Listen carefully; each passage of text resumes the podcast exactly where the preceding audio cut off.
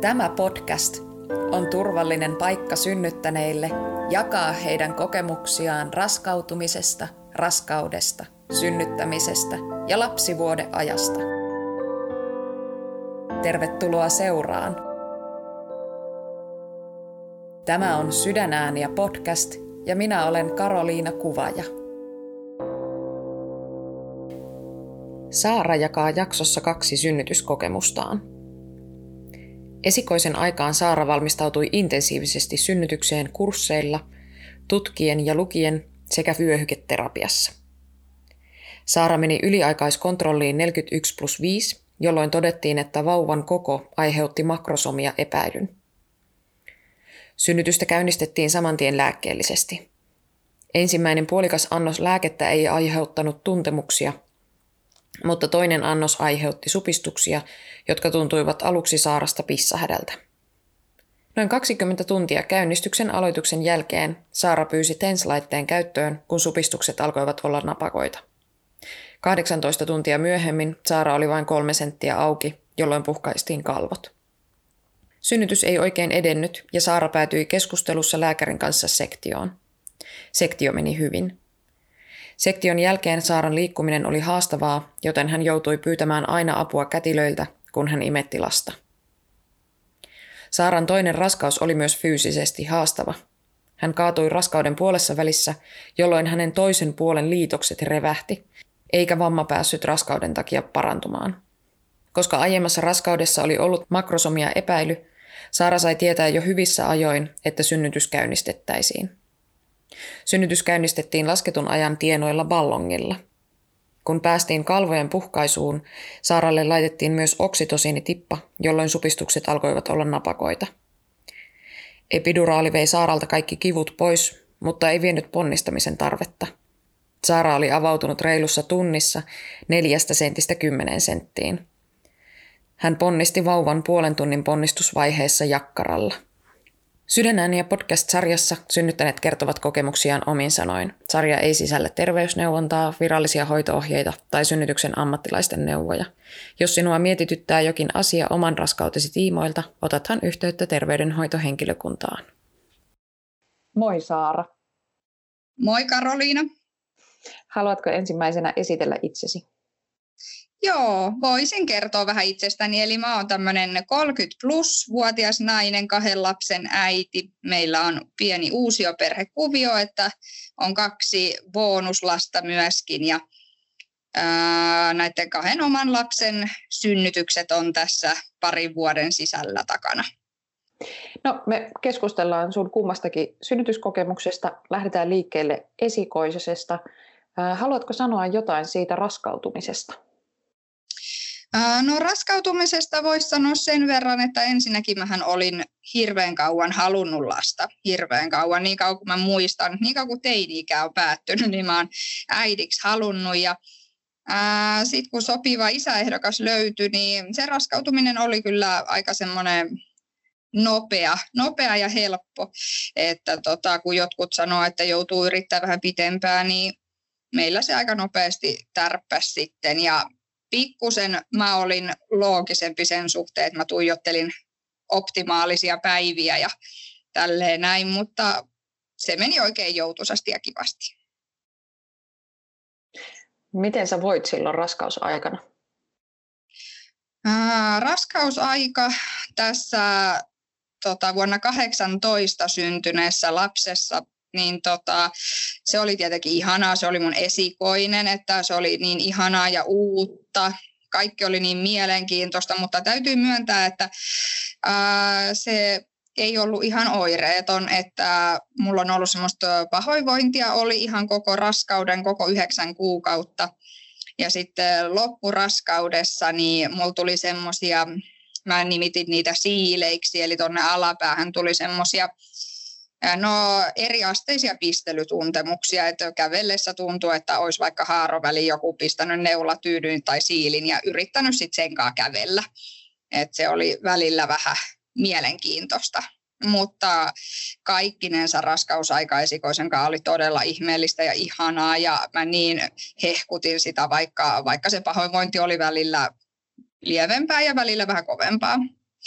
Mutta raskausaika oli, en mä voi sanoa muuta kuin, että se oli ihanaa. Mm, miten sä valmistauduit synnytykseen silloin esikoisen aikaan? No esikoisen aikaan, koska mä olin niin ilahtunut ja innostunut, mä olin ihan hyperinnostunut kaikesta, niin mä ostin itselleni tämmöisen synnytysvalmennuksen, jossa mainitan, niin se oli Manipuran valmennus. Se oli aivan ihana, tosi kattava, tosi ihana. Mä tykkäsin siitä tosi paljon.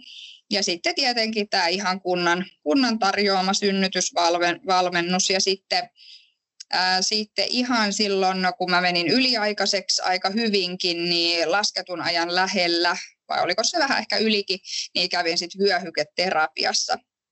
Ja tietenkin mä otin, koska mä olin niin innostunut, niin selvää ihan kaikesta. Luin kaikki nettijutut ja katoin YouTubesta kaikki videot, mitä vaan keksii. Ja pakkasin synnytyskassin hyvissä ajoin valmiiksi varmaan kaksi kuukautta ennen. Se oli ihan kuin olisi lentoon lähtenyt kuule. Joo, synnytyskassit kaikki oli valmiina ja se oli semmoista hypetystä. Miten se sun synnytys sitten käynnistyi? No laskettu aika tuli ja meni ja siilit kasvoja, ne siilituntemukset siis kasvoja. Tota, sitten tuli kaikki yliaikaiskontrollit ja kaikki tuli ja sitten loppujen lopuksi sovittiin, että, tai mä menin yhdelle naisten klinikalle, niin yhdelle yliaikaiskontrollille päivällä 41 tai raskausviikoin 41 plus 5 ja mä olin silloin jo itse aika kypsä tilanteeseen ja menin sitten, ihan oli auton takakontissa jo se sairaalakassi mukana ja menin kontrollille ja siellä todettiinkin, että tässä on aika iso makrosomia epäily, eli makrosomia eli iso vauva epäily, että tällä het- sillä hetkellä se tota, vauvan koko arvioitiin 4,6 kiloseksi. Ja sitten lääkäri totesi, että täältä ei kyllä ilman vauvaa nyt enää lähetä, että nyt vaan lähdetään miettimään, että onko se käynnistys vai suoraa sektioon, että sektioraja on mennyt yli.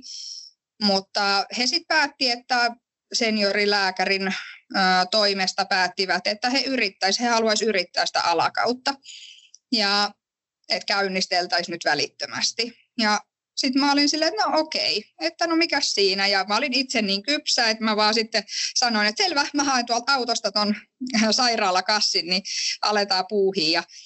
Ja sitten tosiaan viikoilla 41 plus 5, niin aloitettiin se käynnistely. Ja tota, mä jäin sinne käynnistysosastolle välittömästi ja menin käyrille ja sitten tota, sain puolikkaan käynnistyspillerin, eli tätä esikoista yritettiin käynnistellä sitten pillereiden voimin. Ja käynnisteltiinkin, ei siinä mitään. Niin tota, sain eka puolikkaan pillerin siinä ja sitten soitin miehelle, että nyt kävi näin, että jäädään tänne sisään ja vauvan kanssa lähdetään sitten vaan ulos. Ja no hän tuli sitten työpäivän jälkeen tietenkin, että ei siinä nyt mikään kiire ollut.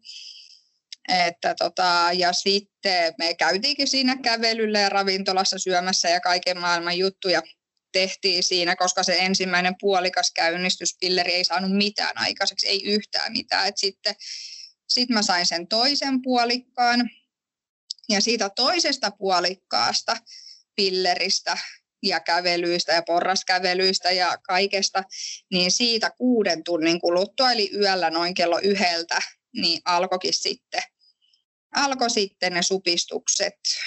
Että esikoinen kun oli kyseessä, niin mä ihmettelin silloin yhdeltä yöllä, että miten mulla on näin kauhea pissahätä. Että se tuntui pissahädä, tosi, tosi voimakkaalta pissahädältä.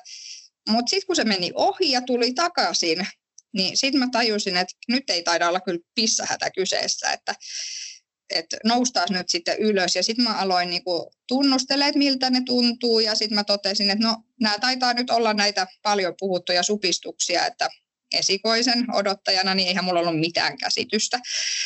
Ja sitten mä soittelinkin sille kätilölle, että nyt olisi niin kuin jotain tuntemuksia alkanut ja hän sanoi, että me vaan nukkumaan, että kun oli kumminkin kello yksi yöllä ja ensimmäiset konkreettisesti ekat supistukset oli siinä, niin eipä siinä nyt ihan hirveästi alettu vielä hypettämään, mutta ö, sitten aamutuimaa, aamulla ne alkoi joskus kuuden, no sitten kun aamuvuoro tuli, niin sitten mä joudun jo pyytää, että aamuhoitaja laittaisi tenssin selkään, että sanotaan viiden, kuuden tunnin kuluttua, ne oli sitten jo sen verran voimakkaita, että ei kyllä enää pamolit riittänyt. Sitten mä otin TENS-laitteen, joka oli kyllä tosi hyvä. Se oli ihan äärimmäisen hyvä, että sillä mä sain. Ja sieltä valmennuksesta, yksityisestä valmennuksesta, mä olin saanut muutenkin semmoisia henkisiä työkaluja, että mä itse päässäni mietin, että nyt mennään aallon laelle ja sieltä myös sitten laskeudutaan, että leikin semmoista surffaria tavallaan. Että aina kun se supistus tuli, niin mä menin siellä, surffasin aallon harjalla ja sitten mä laskeuduin sieltä pois. Ja tämän mielikuvaharjoittelun voimalla mä sitten aina pääsin ne supparit eteenpäin. Ja tietenkin TENS-laitteen boostit ja burstit oli käytössä ihan, ihan kympillä siellä. Ja tota, niin, no sitten mun mies tuli paikalle kello kymmeneltä seuraavana aamuna. Ja tota, ja lääkäri tutki sitten mut kello 18 illalla, että prosessi oli aika silleen pitkä, että ei kyllä ollut mikään kovin lyhyt, että oli aika hidas ja pitkä ja ei kyllä mitenkään tuntunut hirveän hyvältä, kun lääkäri sitten tutki kello 18 illalla. Ja tätä koko rumpaa oli nyt ollut jo mitä 16 tuntia ainakin. 18 tuntia tehty ja mä olin niin kuin kolme senttiä auki. Että kyllä tässä kohtaa tuli vähän semmoinen fiilis, että voi apua, että vain näin. Mutta tota, sitten siinä, kun lääkäri tutki, niin hän sai sitten kalvotkin puhkastua. Että hän mun käynnistykseen liittyi nämä kaksi puolikasta pilleriä, eli yksi pilleri ja kalvojen puhkasu. Ja sitten kalvojen puhkaisu voimisti sitten lisää niitä supistuksia kyllä sen verran, että sitten mä jouduin pikkuhiljaa pyytää jo sitä siirtoa sinne osastolle että, tota, että saa vähän jotain muitakin työkaluja, kun ei se oma aaltoharjoittelu nyt enää oikein auttanut. Ja, ja jostain syystä se TENS-laite vähän häiritsi kai niitä signaaleja, että ei sit aina saatu ihan sitä vauvan käyrää otettua optimaalisesti ja se sitten taas aiheutti sitä, että ne kätilöt kävi siinä vähän väliin sanomassa, että nyt pitäisi sitä tenssiä ottaa vähän pois ja ainakin sitä boostia lopettaa ja sitten se oli vähän semmoista säätöä, niin sitten mä halusin tosiaan sinne osastolle, että jos se siellä olisi vähän helpompaa ja jos siellä olisi jotain muitakin keinoja kuin mitä siellä käynnistysosastolla, että siellä oli kumminkin jonkun verran silloin vielä rajattua, että mitä ne pysty, mitä ne pysty mulle sitten antamaan. Ja sitten käynnistysosastolle kun päästiin, niin kätilötutkija sanoi, että olisi niin kuin edelleen kolme senttiä auki, että tämä tilanne ei oikein tuntunut etenevän. Ja sitten tota, kun oli se makrosomia epäily siellä, niin kätilö sitten vielä kysyi multa siinä henkilökohtaisesti, että haluanko mä jatkaa tätä, että oltiin nyt kumminkin jo aika kauan yritetty alatietä, että tässä kohtaa läheni melkein se 24 tuntia mitä oltiin yritetty ja kolme senttiä auki. Ja tälle, että alkoi olla kätilölläkin ehkä semmoisia fiiliksi, että onko tässä nyt sitten enää oikein järkeä jatkaa tätä yritystä. Ja sitten kun hän mulle multa noin suoraan kysyi, niin mä sitten esitin toiveen, että jos mä saisin keskustella asiasta nyt ehkä sitten lääkärin kanssa.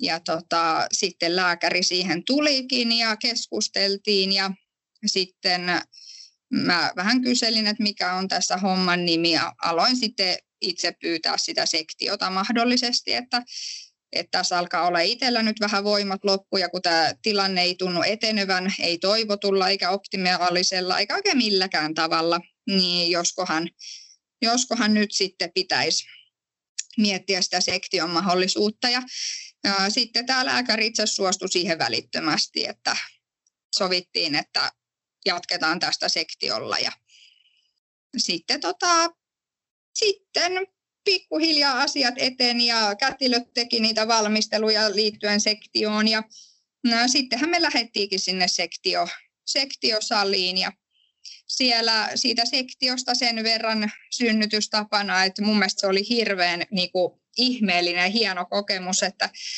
että No se epiduraalin laitto, se ei tuntunut mulla oikein miltään, että se oli oikeastaan vaan helpottavaa tietää, että nyt tämä niinku, loppuu, että ne supistukset oli jo aika kipeitä ja mulla ei sitten siellä salissa ollut enää mitään yhtään mitään kipulääkettä, ei tota, tenssiä eikä ilokaasuakaan, kun me vaan kätilöt keskitty siihen mahdolliseen sektioon ja minä keskityin ja tälleen näin, niin, ää, niin oli vaan semmoinen hirveän ihana fiilis, että nyt nämä supistukset kohta loppuu. Ja sitten kun ne aloitti sen sektion, niin mun mielestä se tuntui semmoiselta pianon soitolta, että se oli jotenkin niin hirveän nopeata. Ne lääkärit oli niin taitavia ja ne oli niinku, varmaan kun joskus pitää niitä hätäsektioitakin tehdä ja silloin se aikaraja on niin tiukka, niin niin voi sanoa, että ei tässä kiireellisessäkään kyllä aikailu, että ei siinä montaa minuuttia sitten mennyt, kun vauva oli ulkona. Ja se niin kuin konkreettisesti tuntui itsestä ihan vaan siltä, että joku soittaisi niin kuin pienoa, että mä olisin se pieno. Ja lääkäri soittaisi jotain sinfoniaorkesteria. Että oli kyllä, oli niin kuin hieno, hieno kokemus sekin kaiken kaikkiaan. Ja sitten kun sektio oltiin tehty, niin se vauva, meidän pieni tyttö, tyttö näytettiin mulle nopeasti ja sitten isukki vei vauvan pesulle isukki vei vauvan pesulle ja mut vietiin heräämööt, vaikka eihän siinä nukutettu, mutta siinä oli näitä muita, muita asioita, mitä sitten heräämössä seurailtiin ja tarkkailtiin ja laitettiin ja mittailtiin. Niin, mutta sitten vietiin sinne heräämöön ja vauva ja isi tuli sitten sinne heräämöön moikkaan ja siellä tultiin sitten ekan kerran rinnallekin rinnalle kokeiltiin sitä imetystä ja sitten no isä ja vauva lähti siitä sitten sinne vastasyntyneiden osastolle ja mä jäin odottaa käsittääkseni anestesialääkärin lupaa siirtyä myös sinne osastolle. Et oli kyllä, mun mielestä oli vaan tosi hieno, hieno ja ihana kokemus kyllä, vaikka sektioon päätyikin. Et se oli, mutta sektio oli mun mielestä kyllä oikein ihana ja ihana tapa synnyttää sitten lopulta. No, haluatko sanoa siitä imetyksestä enemmän, että miten se sitten lähti rullaamaan, kun sekin on, musta tuntuu monesti vähän semmoinen, että sitä niin kuin jännitetään, että jos on sektio, että nouseeko maito vaikka tai... Otin alusta asti semmoisen, tota, silloin just alettiin itse asiassa puhua hirveästi, että missä voi imettää ja millä tavalla voi imettää, voiko julkisella paikalla imettää, niin mä otin alusta asti semmoisen vauvalähtöisen ajatuksen imetykseen, että se rintaa vähän niin kuin maitovaari, että toki mä peitän itseäni hieman, jos on joku tiukka tilanne, mutta lähden kumminkin sillä, että vauva saa silloin ruokaa, kun sillä on nälkä paikasta viisi. Mutta siis sektion jälkeen niin imetys lähti yllättävän hyvin, tai ihan hyvin liikkeelle, että se oli jotenkin luontevaa ja tämä meidän esikoinen osasi sen aika hyvin heti alkuun, mutta kyllä mä sen joudun sanoa, että ää, ei se sille maailman helpoin homma ole kumminkaan, että se vaatii, tai huoletonta, että se vaatii kyllä hirveästi kärsivällisyyttä ja luottoa siihen, että tämä lähtee kyllä liikkeelle, että jatka vaan yrittämistä, jatka vaan. Et tota, että mm, se, että se vauva ymmärtää, mitä sen pitää tehdä silloin ihan ensimmäisillä siellä salissa tai no mulla heräämössä, niin ne vaatii usein vähän apua. Mä huomasin, että se ei ole ihan, ihan niin helppoa, että vauvalla on refleksi ja se menee vaan imemään, että ei se nyt ihan noin, että tai ehkä joillakin oli, mutta ei meillä.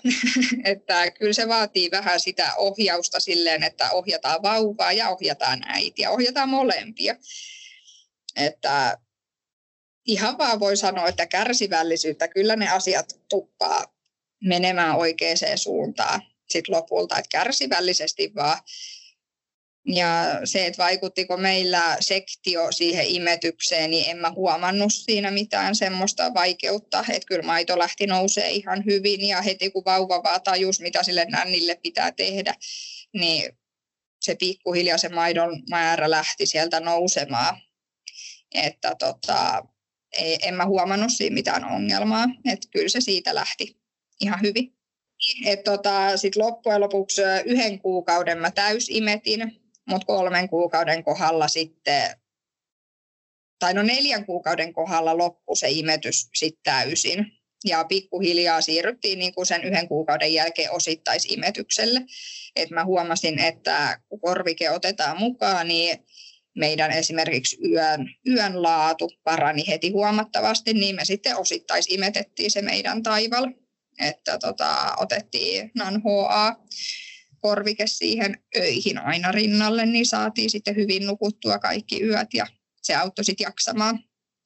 Ja itse asiassa imetyksestä vielä sen verran, että miten sektio kyllä siihen vaikutti, oli se, että sektion jälkeenhän se oma liikkuminen oli vähän haastavaa, että siellä kun pötkötteli ja sitten vauvalla tuli nälkä, että piti istua tai nousta istumaan, niin sehän ei ollut laisinkaan niin yksinkertaista, että no nyt tästä vaan noustaan istumaan. Ei, että kyllä kovin usein niin joutuu ehkä pyytää siellä sairaalassa sitten siihen imetykseen just apua, että mä yritin sitä, että mä olisin kyljellään imettänyt, mutta sitten kun ei se vauva sieltä oikein lennä, että sitten mä jouduin pyytää aina apua siihen, että mä itse asetun siihen oikeaan itselle haluamaan imetysasentoon ja kätilö sitten tai se lastenhoitaja, kuka siinä mua vuorossa oli auttamassakaan, niin antoi sit sitä vauvaa siihen rinnalle ja yhdessä aseteltiin. Et silleen se sektio kyllä ehkä vähän vaikutti, että se oma liikkuminen ja oma tämmöinen oli vähän vaivalloista, niin mutta siellä sairaalassahan sai sitä apua ihan täysin, että ei, ei siinä ollut mitään ongelmaa. Sitten vaan soitteli kelloa ja sanoi, että vauvalla olisi taas nälkä, että voida, voitteko auttaa mua, että laitetaan vauva rinnalle. Ja sitten joskus, jos mä satuin olemaan istumassa, niin sittenhän mä sain sen hyvin ihan itsekin. Mutta kyllä siinä apuakin tarvittiin. Miten sä toivoit siitä synnytyksestä? No sektio se sektioarpi toipui ihan hyvin. Et tota, mä olin yllättävän itse asiassa kivuton. Et tota, mä hämmästyin itsekin, kun miettii, kuin iso leikkaus se sektio kumminkin on, niin mulla ei ollut mitään sen isompaa vaivaa. Ja Doropit oli siellä synnyttäneiden leikattujen osastolla ihan kiitettävät, että, tai sitten mulle vaan riitti ne, mitä mä sain. Että, ää, mä toivoin sektiosta yllättävän hyvin ja aika nopeasti. Ja kyllähän se toki, se liikkuminen oli aluksi vaikeaa ja tälleen näin, mutta, mutta en mä kokenut, nyt kun mä oon kokenut tämän toisenkin synnytyksen, niin en mä voi nyt sanoa, että se sekti olisi ollut hirveän paljon haastavampi toipua kuin normaali synnytys. Et tota, et mä olin aika toimintakykyinen, että isossa omenassa käytiin heti ensimmäisellä viikolla kotiutumisen jälkeen käytiin Dudson parkissa viemässä näitä meidän bonus, bonuslapsia sinne leikkimään ja tälle. Kyllä se kun rauhallisesti ottaa, niin kuin vauvaviikon otetaan, vauvavuotena otetaan koko ajan vähän rauhallisesti, niin se oli oikein. Ei siinä toipumisessa ollut mitään ihmeellistä. Kipulääkkeitä taisin syödä sen koko puoli vuotta kyllä, mutta, mutta sehän nyt on melkein oletettavaa. Mm, kyllä. No sitten jos puhutaan tästä Kuopuksen synnytyksestä tai Kuopuksen syntymästä ja ää, raskausajasta, ää, haluatko sanoa jotain siitä raskautumisesta? No joo, tämä kesäkuinen, niin tämä tosiaan on nyt myös syntynyt ja sen raskautumisesta sen verran, että sektion jälkeen mun piti yksi vuosi odotella ja ja tota, et ei saanut raskautua uudestaan. Me haluttiin vauvat mahdollisimman pienellä ikäerolla, niin sitten aika lailla, kun tämä esikoinen syntyi syyskuussa, niin kyllä se aika lailla syyskuussa alkoi sitten se toisenkin odottelu, että melkein heti kun vaan sai. Ja niin kuin tästä voi päätellä, niin sekin oli aika nopea. Aika nopeata se raskautuminen, että niin, nopeeta. Mm. Ehkä verran. Mm. Mm. Ja mahtavaa. Tota, no, miten sä voit silloin raskausaikana? No, tämä raskaus oli itse asiassa vielä vähän haastavempi, että jos eka esikoisen raskaus oli pahoinvoinnin osalta vähän haastava raskas, mutta silti ihana, niin tämä nyt olisi ehkä astetta vielä raskaampi että, ää, tai haastavempi. Että sen verran itse viisastuin tässä, että olisi pitänyt antaa itselle vielä vähän lisää toipumisaikaa. Että tota, tässä kuopuksessa niin se pahoinvointi oli edelleen, että se oli se isoin raskausmerkki tai raskausoire, mutta sitten mulla alkoi itsellä myöskin tota issiasvaivat siinä. Ja sitten mulla oli sen lisäksi niin viikoilla kymmenen alkoi supistukset, mitä sitten tutkittiin neuvolan ja naisten klinikan toimesta, että mistä nämä supistelut nyt johtuu, kun nämä näin varhaisilla viikoilla alkaa. Ja sitä kautta tuli sitten tietenkin pelko siitä, että pysyykö se vauva sisällä ihan loppuun asti. Ja sitten tuossa talvella, niin mulla kävi vielä niin, että mä kaaduin, jonka seurauksena sitten niin vasemman puolen liitokset niin revähti. Ja, ja kasvava vauva ja kasvava kohtu ei mitenkään niitä revähdyksiä kyllä parantanut, että, että tämä raskaus oli kyllä kertakaikkisesti hieman haastava. Miten sä valmistauduit Kuopuksen kohdalla synnytykseen? No tämän Kuopuksen kohdalla niin mun valmistautuminen ei ollut enää yhtään niin hypettämistä kuin esikoisen kohdalla, että mulla oli nyt tämä taapero ja sitten nämä kivut ja sitten nämä varhaiset supistelut ja pelot ja revähdykset, niin nyt mä joudun sanoa, että mä en kyllä valmistautunut juuri mitenkään, että sairaalakassin mä taisin pakata sitten sitten kun mä sain tietää, että tämäkin raskaus tullaan käynnistämään, niin silloin mä sain sen inspiksen, että nyt mä äkkiä kyllä pakkaan sen sairaalakassin kuntoon.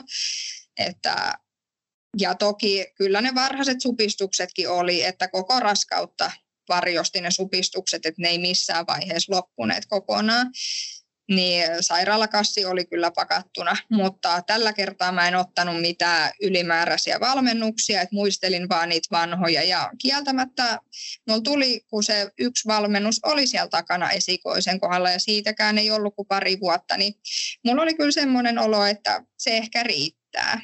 Että sillä hetkellä mulla oli vaan semmoinen olo, että kunhan tämä nyt pysyy turvallisille viikoille sisällä ja ei tule ulos ja niin eiköhän se sitten mene, me omalla painolla. Et sairaalakassi oli se mun valmistautuminen tähän.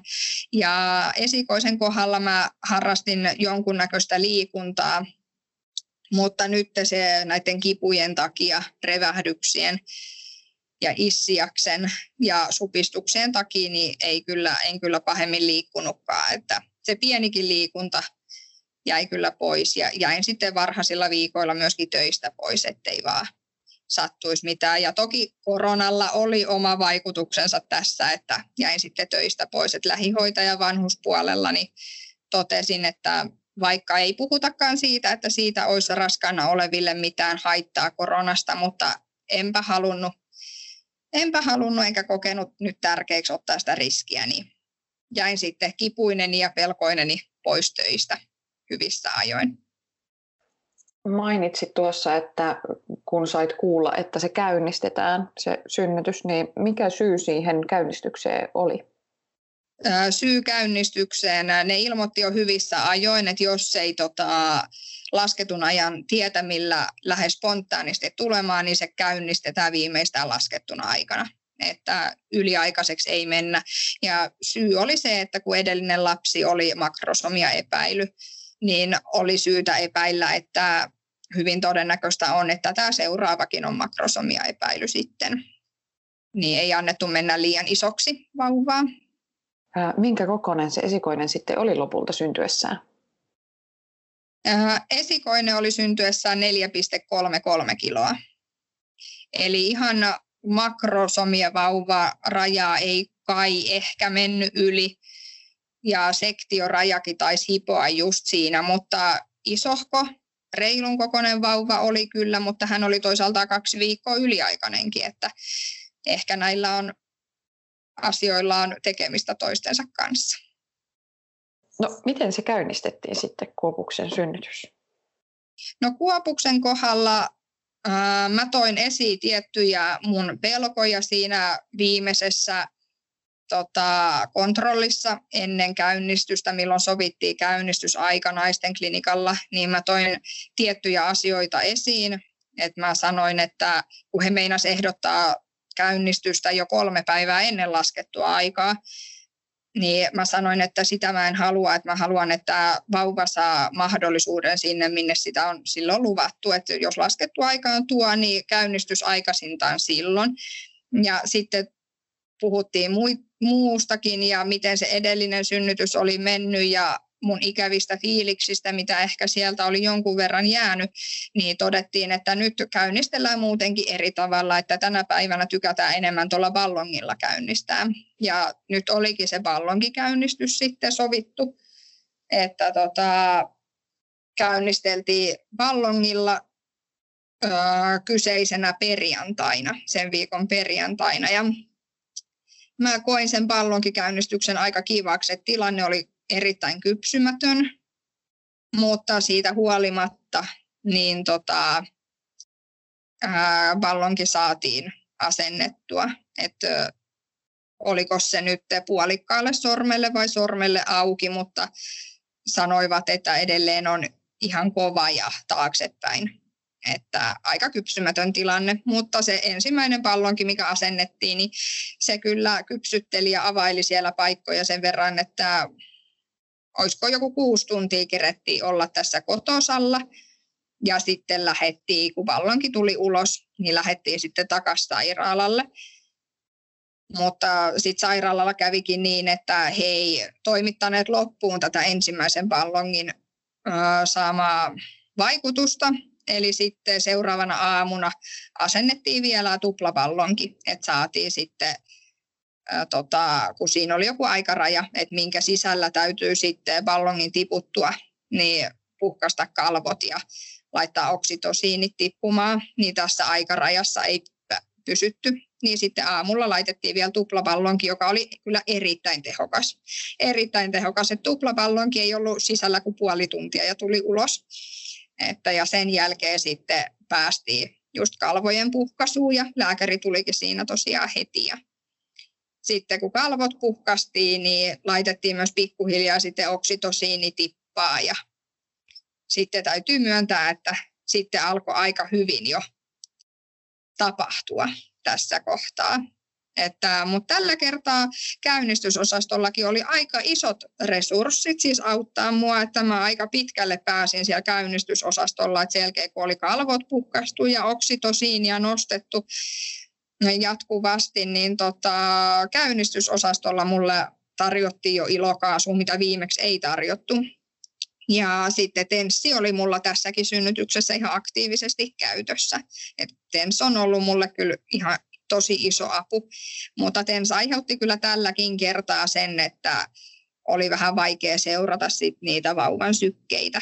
Niin niin kyllä ne nytkin tuli aina välillä siinä sanomaan, että nyt pitää ottaa tenssiä kokonaan pois ja pitää ainakin se boosti ottaa pois ja tälleen näin, mutta kyllä mä sitten aina ja kyllä ne varmaan näkikin siinä, kun ne eka pisti oksitosiinin kymppiin. No tämä oli vielä ihan siedettävää. Taas mä leikin aallon harjalla olemista. No sitten se tuli nostaa sen kahteen kymppiin. No sitten alkoi olla jo hieman vaikeaa hieman vaikeaa se oleminen. Ja sitten se tuli ilmoittaa, että nyt laitetaan vielä 30 se oksitosiini ja nyt se tenssi pitäisi ottaa kokonaan pois, niin siinä kohtaa mun olo alkoi kyllä olla jo taas sen verran vaikea. Ja tämä oksitosiini 30 teki sen, että ne supistukset ei loppunut missään kohtaa. Ne ei edes niin kuin, ei tullut enää sitä aallon harjalta laskeutumista, vaan oltiin koko ajan ihan tasaisesti siellä aallon harjalla, niin siinä kohtaa se kätilö kysyi, että pärjäänkö mä näiden kanssa, mutta mun oli jo siinä kohtaa aika hankala puhua,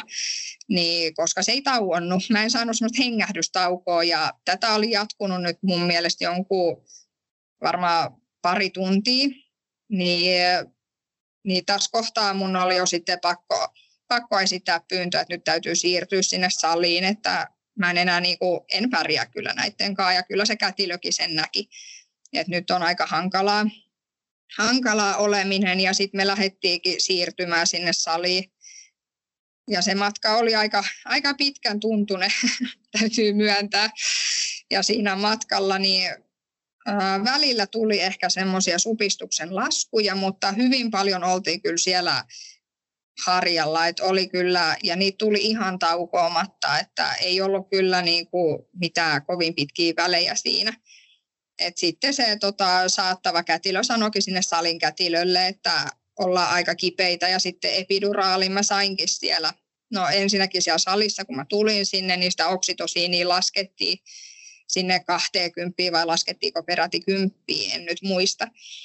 Ja sitten tota, toi epiduraalipyyntö pistettiin menee sinne anestesialääkärille ja sitten kahdeksan pintaa, kahdeksan pintaa mä sain, tuli sitten se epiduraali, epiduraalin laittaja ja se kyllä auttoi ihan hirveästi niitä kipuja. Se vei kaiken kivun pois. Eka ne yritti spinaalia, mutta ei saanut jotenkin laitettua, että se kolme kertaa pisti sitä piikkiä, mutta varmaan en tiedä mikä siinä oli, en pystynyt köyristyä, köyristyä sitten tarpeeksi tai jotain, niin tota, sit spinaalista ei tullut mitään, niin sitten ne laittoi se epiduraalin ja se auttoi. Mutta mulla kävi niin ihana, ihana tuuri siinä tavallaan, että kun se epiduraali oltiin laitettu, se vei ne kivut pois, mutta se ei vienyt ponnistamisen tarvetta, että mulla alkoi tosi nopeasti ponnistamisen tarve siellä käynnistä tai siellä salissa sitten ja ää, tutkittiin, niin mä olin alle tunnissa sitten niin avautunut neljästä sentistä seitsemään. Ja sitten kun alkoi tulla ponnistamisen tarvetta, niin mä pyysin uudestaan sitä tutkiin, niin sitten oltiinkin jo täysin auki. Että se ei kerännyt, toi kätilö, salin kätilö sanoi, että hän käy vähän katsoa tuolla, että ATK-hommassa on nyt joku vika niin hän käy kurkkaa tuolla kanslian puolella, niin ei se kerännyt edes ovea laittaa kiinni, kun mä sanoin Antille, että ei kun nyt käyt, nyt käyt pyytää sen takaisin, että ei, ei voi nyt lähteä ja ei Antin tarvinnut, se kuuli itse. Niin se tuli katsoa ja sanoi tosiaan, että saa alkaa ponnistaa, että ollaan täysin auki. Ja oli käynyt vielä niinkin hyvä tuuri, että se epiduraali oltiin jotenkin boostattu siinä silleen, että mä sain alkaa ponnistele kaikessa rauhassa, niin täysissä ponnistamisen tarpeissa, mutta mitään kipua ei vieläkään tuntunut, että mulla kävi ihan todella iso tuuri, sen voin myöntää, että tota, että kertakaikkisesti ihana, ihana kokemus. Ja sitten mä olin alusta asti jo sanonut, että mä haluan mahdollisimman niin kuin luonnollisissa asennoissa, eli mä haluaisin, että maan vetovoima saa tehdä työnsä, niin tästä tulikin sitten jakkarasynnytys, eli sain istua sitten jakkaralle ja asiat eteni niin haipakkaasti, että siinä jakkaralla istuessa niin myöskin lapsi sitten syntyi. Et ponnistusvaihe kesti sen puoli tuntia, puolisen tuntia siinä lopussa ja sitten sieltä syntyi ihana kolme ja puoli kilonen peikkotyttö. Tytöllä oli mm ruskea, ruskea tukka ja vähän vielä sitä, onko se nakulla karvaa jäljellä, niin sieltä tuli oikein, oikein sulonen peikkotyttö sitten hmm. päivänä. Mm, no, saitko sä hänet sitten rinnallesi ja ää, menitkö sä sitten sängylle synnyttämään istukan vai miten istukan syntyminen sitten meni? Joo, siitä siirryttiin sitten tosiaan heti, kun vauva oli syntynyt, niin ää, siirryttiin sängylle ja tyttö tuli siihen rinnalle lötköttämään ja istukka tuli sieltä sitten ää, oksitosiin ja ne taisi laittaa mun mielestä, sanoivat, että laittaa boostin siinä vielä ja sitten se istukka tuli sieltä ihan perinteisessä puoli-istuvassa asennossa vauvan ollessa rinnalla. Miten imetys hänen kohdallaan lähti liikkeelle? Ää, imetys, imetys lähti tosi hyvin, että tällä kertaa tämä neiti ei ollut yhtä tietoinen omasta, omasta roolistaan tässä, että hän tarvitsi vähän enemmän apua kuin esikoinen siinä, että mitä sen nännin kanssa pitää tehdä, että siitä se olisi hyvä ottaa suuhun ja sitten pitäisi vielä himskatti imeäkin. Että tässä se tarvitsi hieman enemmän apua. Mutta tota, kaiken kaikkiaan imetys lopulta lähti tosi hyvin liikkeelle. Hitaasti, mutta eteenpäin mentiin. Ja tota, sitten ää, jonkun verran mä jouduin, tämä neitokainen väsähti sitten osastolla ollessaan jonkun verran, niin sitten lypsin ja annoin tuttipullosta sitä omaa lypsettyä maitoa lisänä. Ja sitten kohta selvisikin, että tämä väsyminen johtuu bilirubiineista, eli me jouduttiin sitten vielä sinivalohoitoonkin siinä alkutaipaleella. Ja oltiin pari vuorokautta siinä. Pari vuorokautta siinä tota, sinivalohoidossa. Mutta muuten, muuten kaikkinensa niin imetys lähti rullaamaan ihan hyvin. Ja hänen kohdalla ollaan myös tehty tämä, että eka kuukausi täysimetettiin ja sen jälkeen ollaan menty osittaisimetyksellä. Ja tota, mä oon ollut tässä imetyksessä on ollut aika semmoinen pumppaaja, että on, meillä on toi sähköpumppu, niin sitä ollaan kyllä käytetty. Hmm. Mm. No, miten sä toivuit tai miten sä olet toipunut tästä synnytyksestä? No hieman nopeampaahan se toki oli, että tota, about kolme, kolmisen kuukautta tähän, tähän meni ja muutama tikkihän tonne alas tuli, että niissä nyt meni se oma aikansa. Ää, mutta ää, sanotaan näin, että ei ollut yhtään helpompaa ainakaan kuin sektio. sektiosta toipuminen. Nopeampaa se oli kyllä, mutta en voi sanoa, että se olisi ollut helpompaa. Että kyllä näihin molempiin toipumiseen, toipumisiin niin liittyy mielestäni ihan saman verran tota, kipuja ja kipuilua ja tuntemuksia ja kaiken maailman juttuja. Että, että, mutta vaikka, vaikka toipuminen ja kokemuksena ne voi olla hieman kipeitä, mutta ne on kumminkin ollut tosi ihania tapoja molemmat, että niin esikoinen kuin kuopuskin, niin kertakaikkisesti vaan tosi ihania tapoja synnyttää. Että ainoa muutos mä toivoisin, että kroppa olisi jo spontaanisti osannut ne aloittaa, mutta kun ei osaa, niin ei osaa. Että mennään sitten käynnistyksellä ja kahdella ihanalla tavalla saada lapsimaailmaa ja toipumiset on ollut helppoja, mutta eri pituisia sanotaan näin. No, näiden kahden kokemuksen perusteella, mitä sä haluaisit sanoa tällä hetkellä synnytykseen valmistautuville? Mm, no, aika sille voisin sanoa, että mm, mun mielestä ehdottomasti kannattaa valmistautua. Että kannattaa valmistautua ja ottaa selvää, mitä voi fyysisesti ja psyykkisesti itselleen tehdä sitten, kun on erinäköisiä tilanteita. Moi kulta.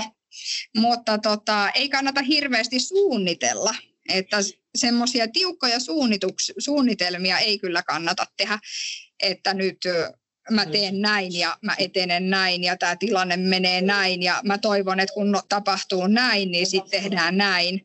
Niin tämmöisiä suunnitelmia ei kannata, koska siinä matkalla tulee niin paljon muuttujia ja kaikki, tai oikeastaan mikään ei ole sun kädessä siinä kohtaa, kun alkaa tapahtua.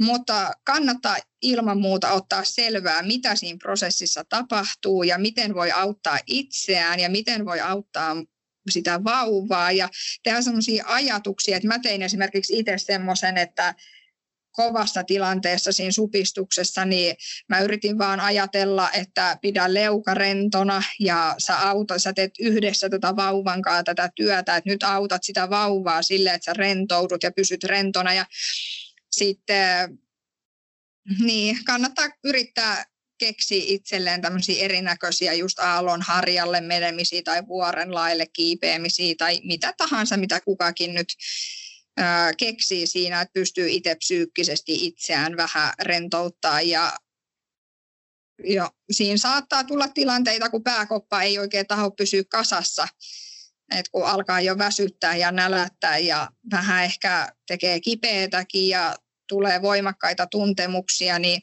että mitä, miten sä pystyt niin itse sitten psyykkisesti itseäsi auttamaan, että pysyy homma paletti kasassa, niin kannattaa keksiä semmoisia omia voima, voimamietteitä ja voimalauseita ja voima-ajatuksia ja esimerkiksi voimaa valokuvia tai jotain tämmöisiä, mistä sitten saa vähän poveria jatkaa sitä hommaa. Että siinä psyykkeellä on kyllä valtava merkitys, että pystyy pitämään paletin kasassa mutta kontrolloida ei kannata yrittää, koska sitä ei voi. Et se, siihen vaikuttaa niin moni tekijä, mitä ei itse pysty kontrolloimaan, että miten asiat etenee. Mutta info pitää ottaa. Se on ihan ehdoton. onko jotain semmoista, mitä sä itse olisit halunnut tietää synnytyksestä silloin, kun sä menit siihen esikoisen synnytykseen? Tai vaikka tähän Kuopuksen synnytykseenkin, mikä tuli sulle yllätyksenä? No siis mä oon ollut semmoinen, että mä halusin jo alusta asti tietää kaiken kaikesta. Et tota, ja mä otinkin selvää. Ja mun mielestä se oli hirveän tärkeää, että otin selvää just siitä, että mitä siinä fyysisesti tapahtuu ja miten mä voin auttaa itseäni, miten mä voin auttaa vauvaa ja just, että miten mä pidän psyykkisesti itteni kasassa.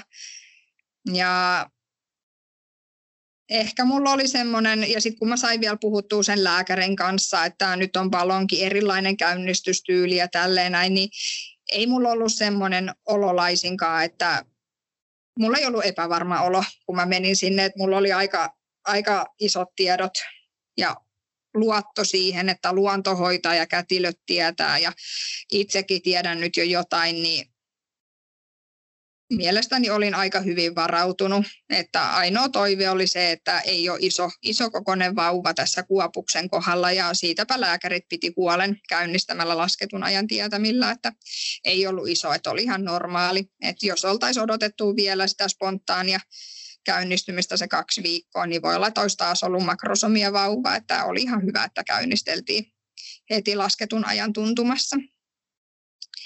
Että olisin halunnut tietää kaiken ja aika pitkälle kaiken tiesinkin, että semmoisia varsinaisia yllätyksiä ei kyllä tullut.